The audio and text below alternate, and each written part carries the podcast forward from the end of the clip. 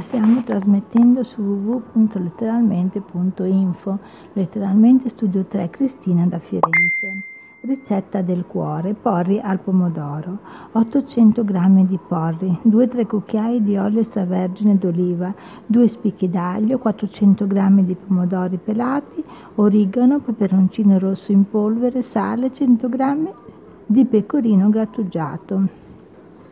Pulite accuratamente i porri, privandoli della parte verde più coriacea e cuoceteli in poca acqua bollente e per un quarto d'ora circa. Quindi scolateli e lasciateli asciugare. A parte saltate in un paio di cucchiai d'olio l'aglio sbucciato e schiacciato e aggiungeteci i pomodori pelati e tritati con un po' di origano, del sale e un pizzico di peperoncino a piacere. Lasciate cuocere per un quarto d'ora circa a fiamma moderata.